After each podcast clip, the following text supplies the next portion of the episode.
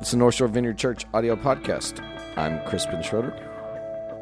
Today on the podcast, we have part nine of our series on the Gospel of John. Today, we're going to be looking at a very familiar passage to modern Christians.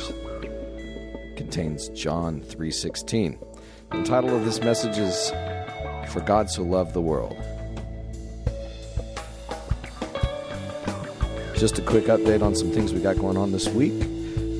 Coming up on Tuesday night, we have part two of our class on how to read the Bible for all it's worth. And then on Wednesday night, we're going to be doing a baptism class in preparation for a baptism service we're going to have this Sunday afternoon coming up.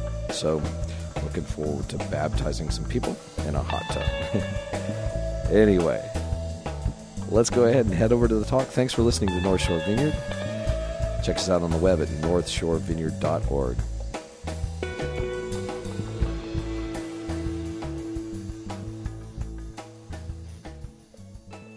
if you're if you're new here today, we've been in a series on the Gospel of John for the past few months, and now we come to part nine. And uh, today is as as a preacher. Am I a preacher? A teacher? Uh, I guess it just depends on the day. Uh, as one who teaches the Bible, this is kind of a scary passage today uh, because it's a well known passage. I actually Google imaged, I searched Google imaged for what would come up on John 3.16? And how, how many want to guess what came up as one of the biggest results? Tim Tebow, yeah.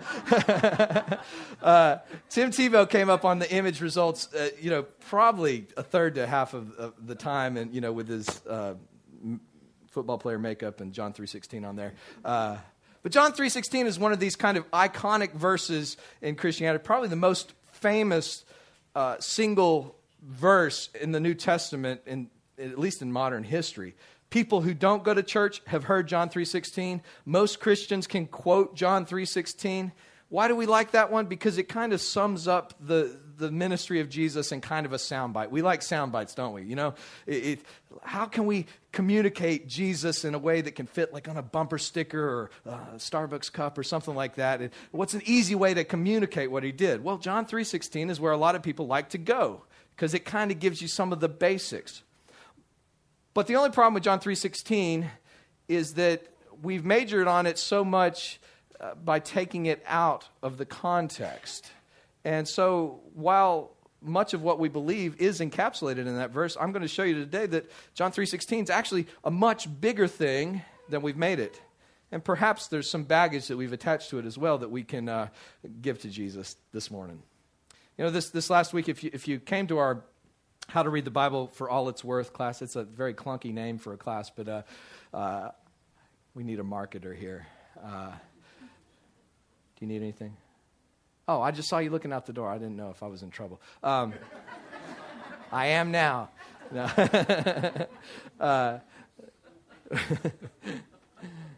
this last Tuesday night, we started our class on how to read the Bible for all it's worth. And what we did in that class, most of the class was just an exercise in reading the Bible. Now, it was, it was kind of like herding cats because I told people, I don't want to know what you think about the Bible. We're just going to look at these verses and draw out whatever the main ideas are. We're not trying to study it. We're just, we're just saying, what words do we see popping up a lot in 1 Corinthians 1 through 3? And so we'd have a discussion after we talked about, after I read each chapter, and we'd all discuss, and I'd write up on a, Uh, aboard how many, you know, what themes kind of emerged. What we see in 1 Corinthians chapter 1 is the themes that emerge is, is this contrast between God's wisdom and the wisdom of the world. We also see Paul mentioning one of the big problems of the Corinthian church was disunity, d- division.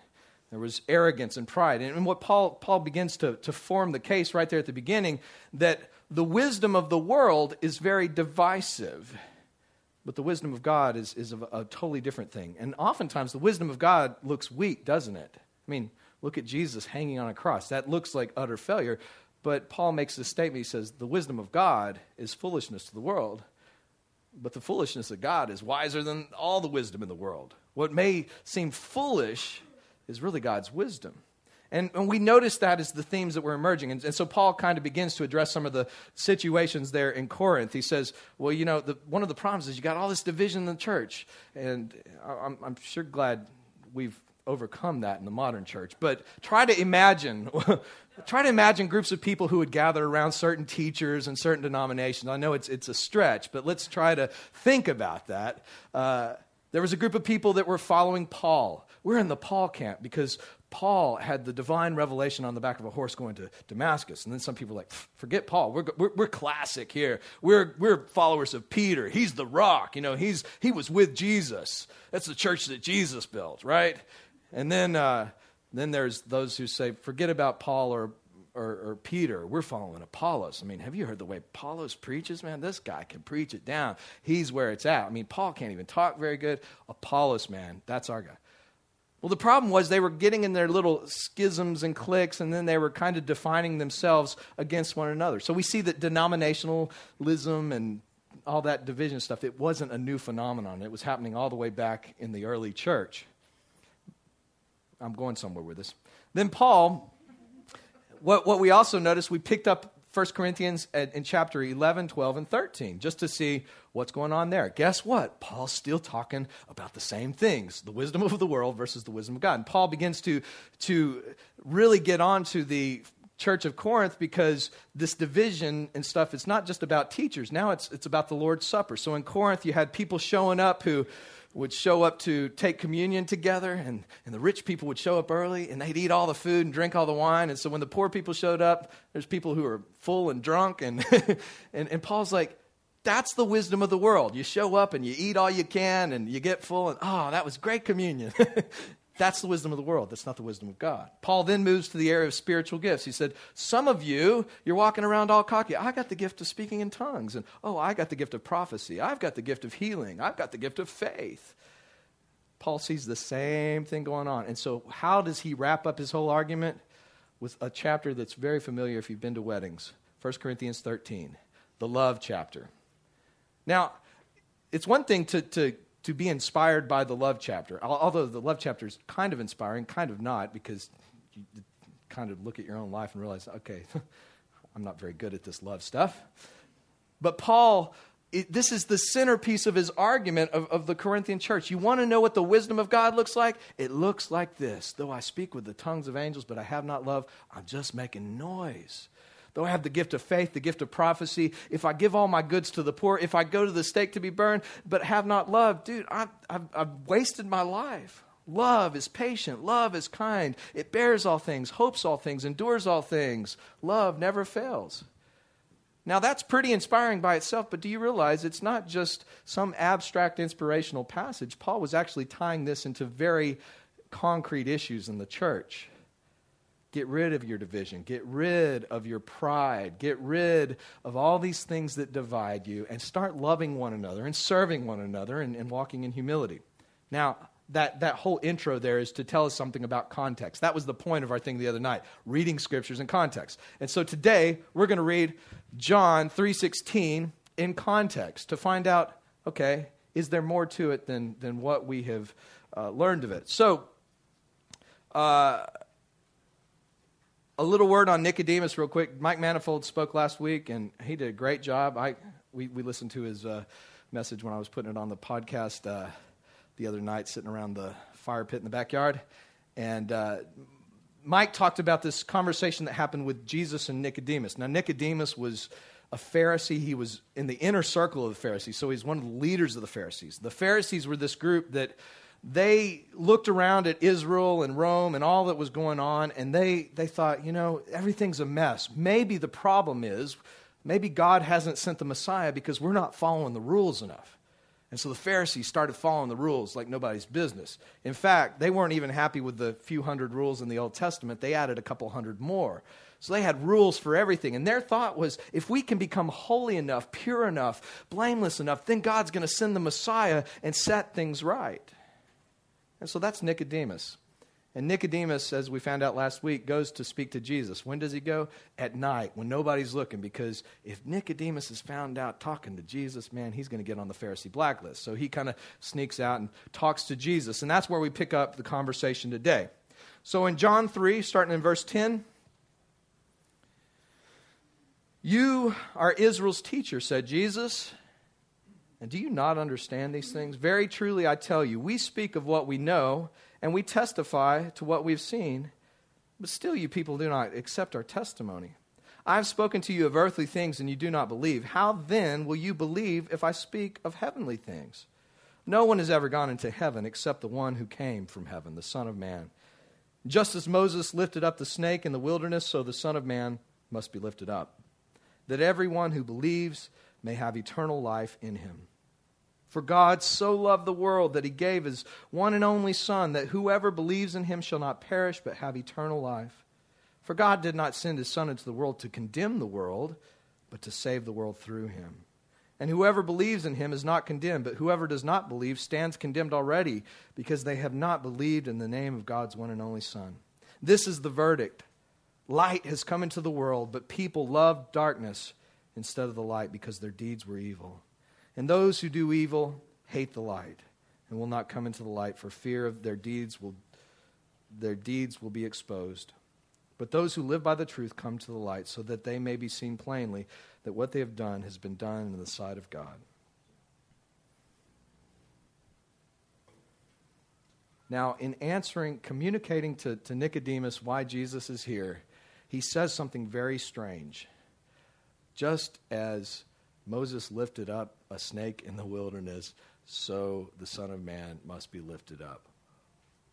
We have any snake lovers in here? No. Today's Snake Handling Sunday at North Shore Vineyard. uh, bring out the snakes. Uh, no. Some of you are like, I knew it. I knew that they, I knew if I hung around long enough. we actually, Judy LeBlanc, uh, she was raised in Appalachia. She actually went to a church one time. I think she said that uh, she got to see that. Uh, you know, this is a weird passage. I kind of think the reason why a lot of people have stuck to John 3:16 is because if you go a couple of verses early, it's it's just strange, like a snake on a pole in the wilderness and so Jesus needs to be lifted up. What is Jesus saying here? You know, I'm not a big fan of snakes. I grew up out in Midland, Texas, and we often, when we lived out in the country, would run across rattlesnakes. You know, we'd kill them all the time. Our dogs would come up with their necks swollen because they got a little too close to them. And uh, there was one particular uh, Christmas where my cousins and my uncle and aunt they came in from uh, Georgia to visit with us, and and this week there there had been like two weeks of of very you know low temperatures, cold snap. You know, temperatures have been in the low twenties upper teens, and then all of a sudden we got one of these days where it warmed up a little bit. So me and my cousins decided we were going to hike out to this old lake bed because you don't have lakes in Texas, uh, naturally at least. And uh, so we decided to hike out there, and my dad kind of yells out, "Hey, look out for snakes!" And it, it, was it was a joke because you don't typically see snakes when it's that cold. But we walked, hiked out to this lake bed, and sure enough, when we get out there, we see this five and a half foot long diamondback rattlesnake. And so we did what we always do when we came across a rattlesnake. We killed it, except we didn't have any knives or guns or anything. so we got all like caveman on him, and it was sticks and stones. And, and after we killed this thing, we're like, yeah, we had a trophy. This thing was, you know, it's as tall as me now, but it was considerably taller than me at eight years old. So we, we bring this thing back, and it turns out my aunt was a really good cook, and she won cooking competitions for southern foods and stuff. And so I don't know whose idea it was, but one thing led to another. And next thing I know, we've skinned the snake, cleaned it up, and, and my aunt had, had cut the snake up, and, and we're, we, we had fried snake. And it looked like a, a perverse Norman Rockwell picture, you know, the family sitting down for Christmas dinner of fried rattlesnake.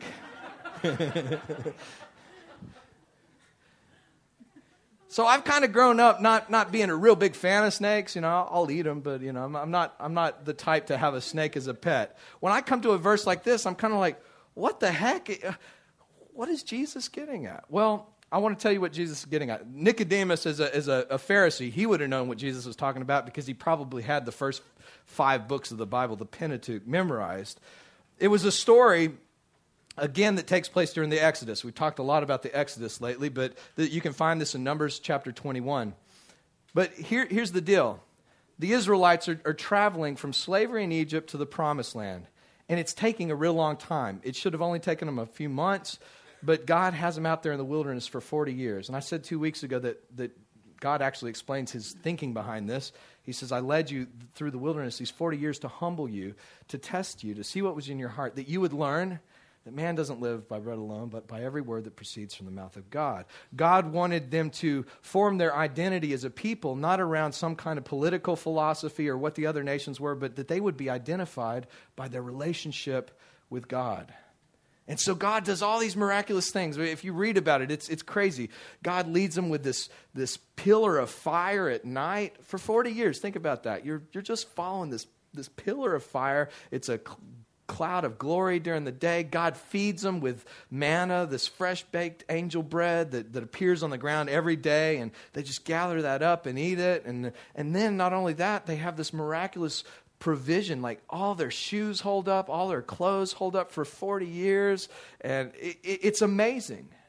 And yet, living in the miraculous provision of God, they kind of got a little too familiar with it. Eh, manna. And they start complaining. They're like, oh man, I don't want to eat any more manna cereal, manna pancakes, manna enchiladas. I am sick of manna. I, I want to go back to Egypt because at least back in Egypt, man, we had garlic and onions and Tony's and, and Louisiana translation. They're like, oh, God, did you lead us out here in the wilderness to, to kill us? I mean, we're dying here. And so God finally was like, I can't believe you people. You, I've given you my plan. I've, I'm providing from you. you. You're taken care of, and it's still not good enough. And so they murmured and complained. So finally, God's like, okay, that's the way you want it. He sends snakes into their camp and uh, these snakes start biting people, and all of a sudden they change their tone very quickly. Like, oh, we, we do like manna. we love the wilderness. It's great. Uh, can we have it without the snakes? And they, so they start, start talking to Moses. They're like, Moses, can you please go ask God to, to do something about the snakes? And so what does God say? He says to Moses, He says, I want you to create the image of a snake and put it on a pole and have everybody look at it. And as soon as they look on it, they'll be healed if you've seen like medical organizations, you may not know this. You, you, if you've ever wondered what's the pole with the snake around it, what's that got? That's where it comes from. And so, uh, so Moses does that, and all the people that look upon it are healed.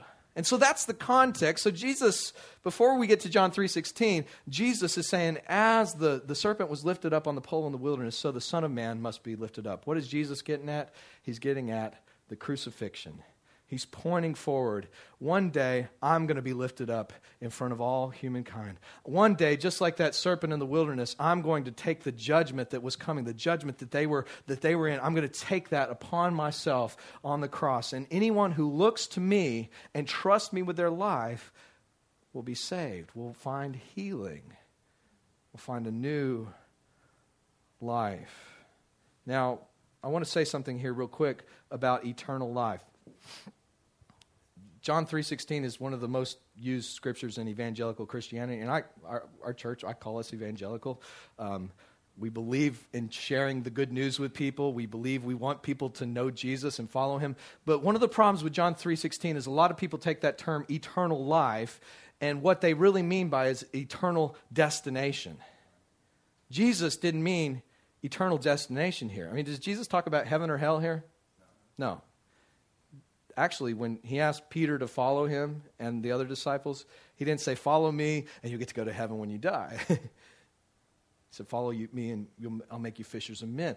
Jesus is actually talking about a kind of life that we can begin to experience right now. Now, sure, it continues to eternity, but Jesus was not about eternity, he was about now. It's a different kind of life. It's God's kind of life. And if you look to me and trust me with your life, my spirit will, will move inside you and you're going to experience life the way it was intended to be experienced.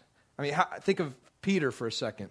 Jesus tells Peter, Follow me and I'll make you a fisherman. What if Peter had followed, you know, left his nets and his, his, his fishing business and he follows Jesus for three or four weeks and he's like, wow, okay, I'm going back to fishing now. And then somebody comes up to Peter later and is like, wait, I thought you were following, Je- uh, that Jesus said, follow me, and you, you were following him. Oh, yeah, I did. It was the best month of my life. Was that what Jesus was getting at with Peter? He wasn't like, Jesus, follow, uh, Peter, follow me for a few weeks.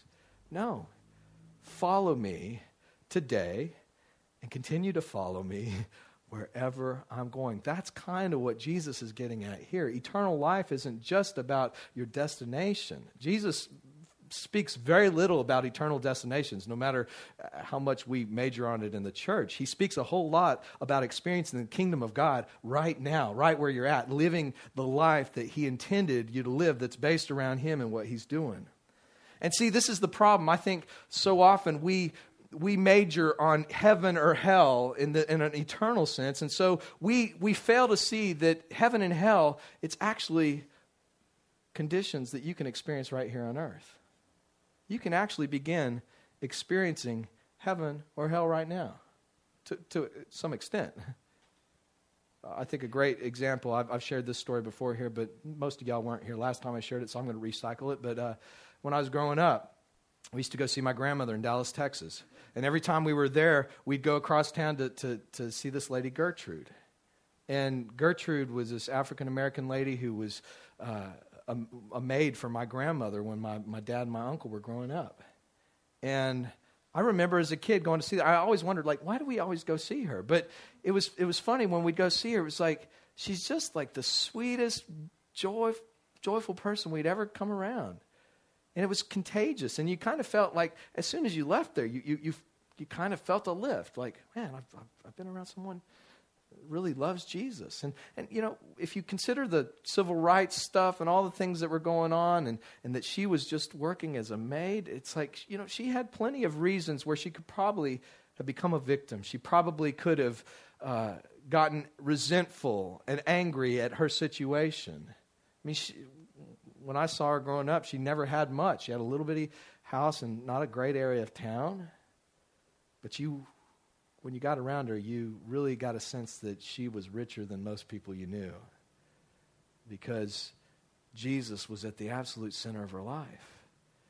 I remember even after I didn't wasn't going there, you know, as a kid, you know, I, I was kind of forced to go over there with my, my parents. But when I got older and, and moved to Dallas, I would go visit her. And I remember seeing her in her 80s, and, and she would, I would just sit there and hear stories from her. She'd talk about, you know, when Billy Graham was a young guy in his 20s and how she gave him advice. I'm like, go. She's like, I told that Billy Graham, you know, do this. I'm like, wow. but you know, the cool thing about Gertrude is I believe she, she began, she experienced heaven on earth.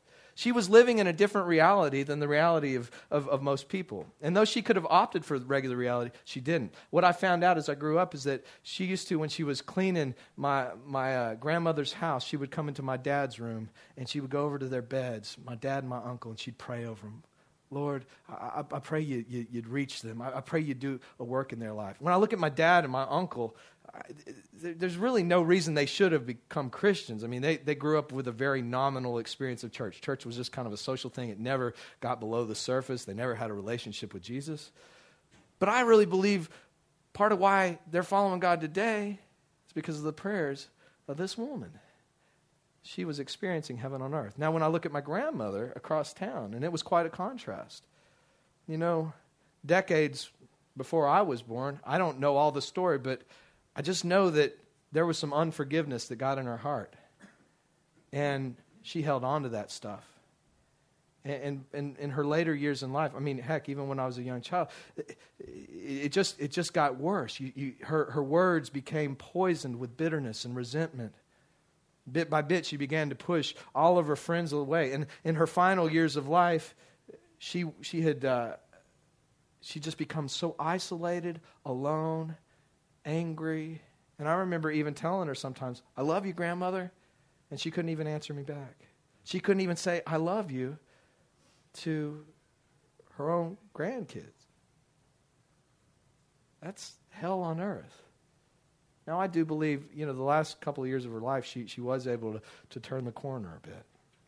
And she was able to, to uh, a- accept Jesus. But, but the sad thing is, how much of her life did she waste because she loved the darkness rather than the light?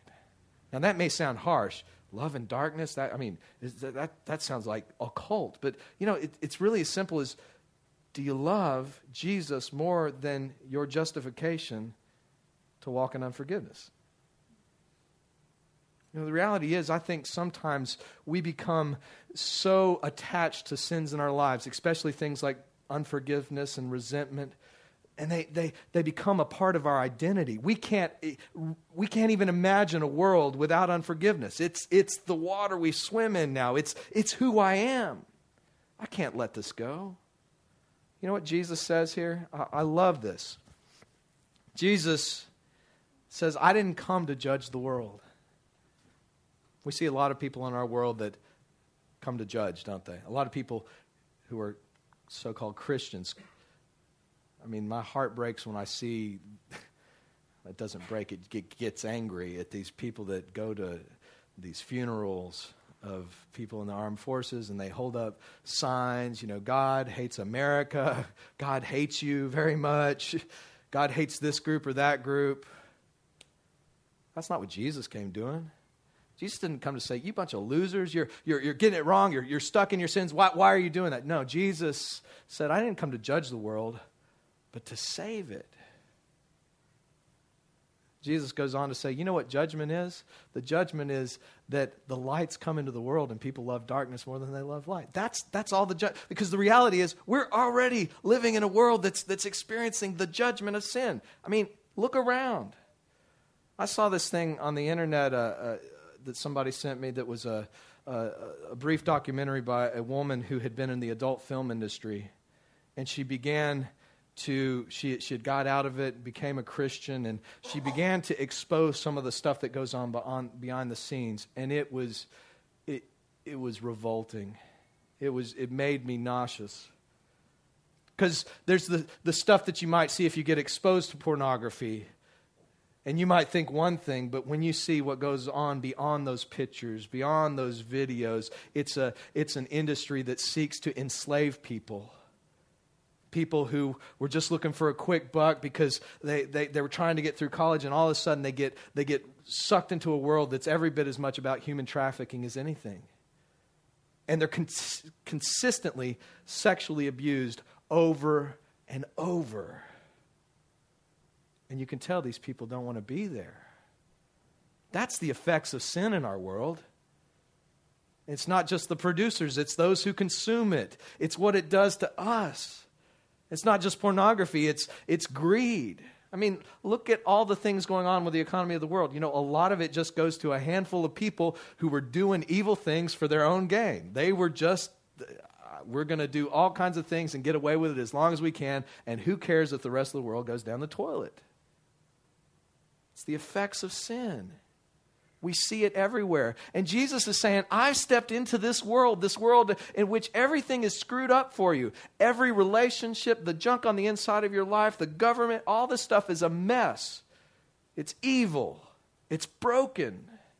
And I've taken all that upon myself. Jesus on the cross exhausted the full force of evil and sin that, is from, that had been accumulated in all the world upon himself.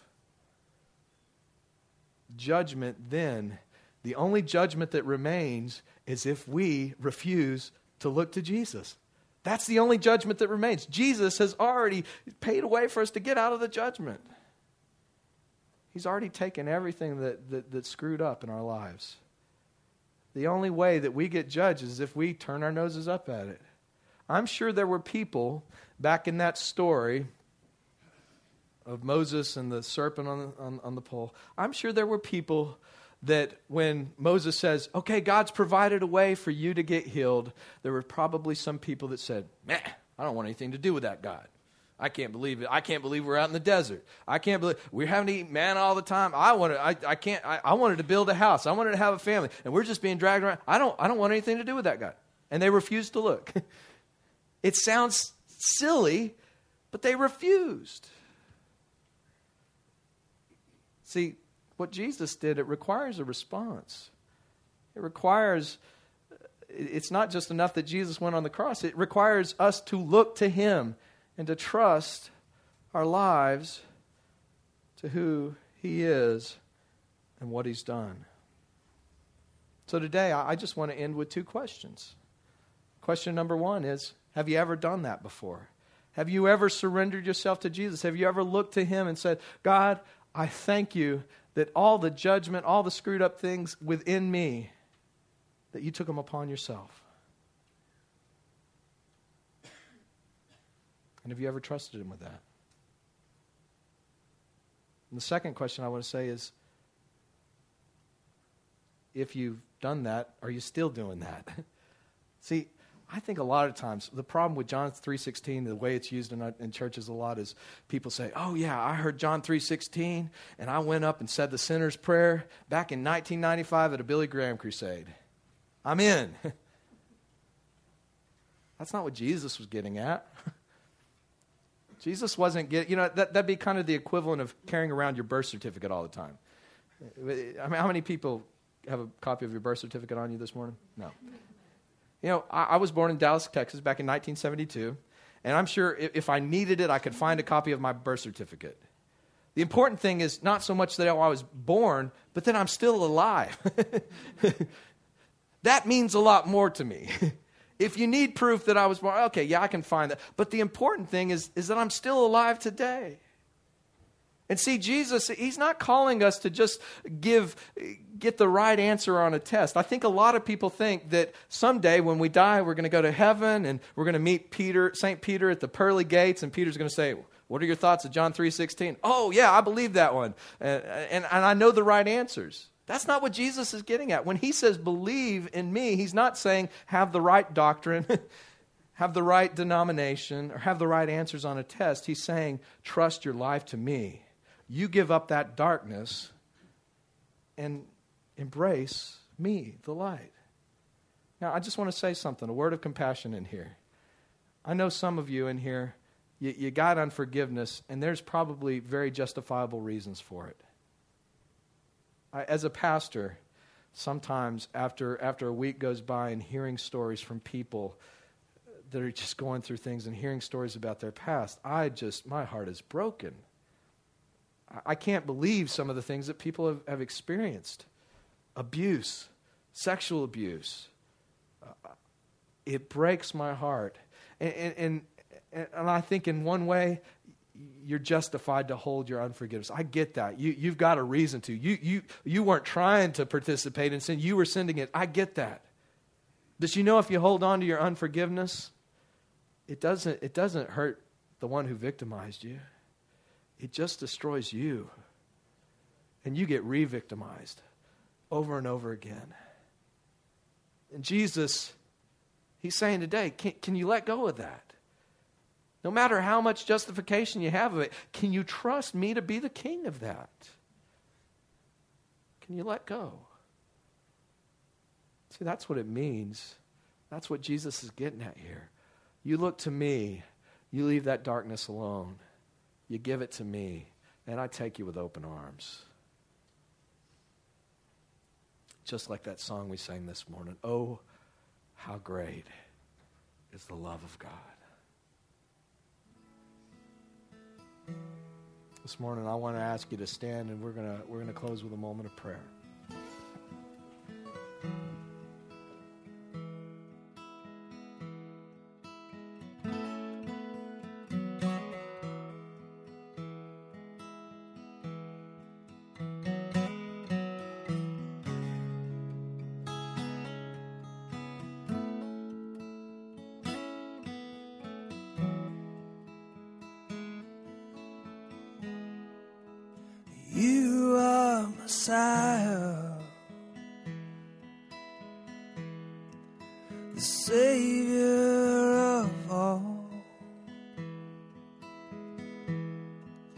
You came down from heaven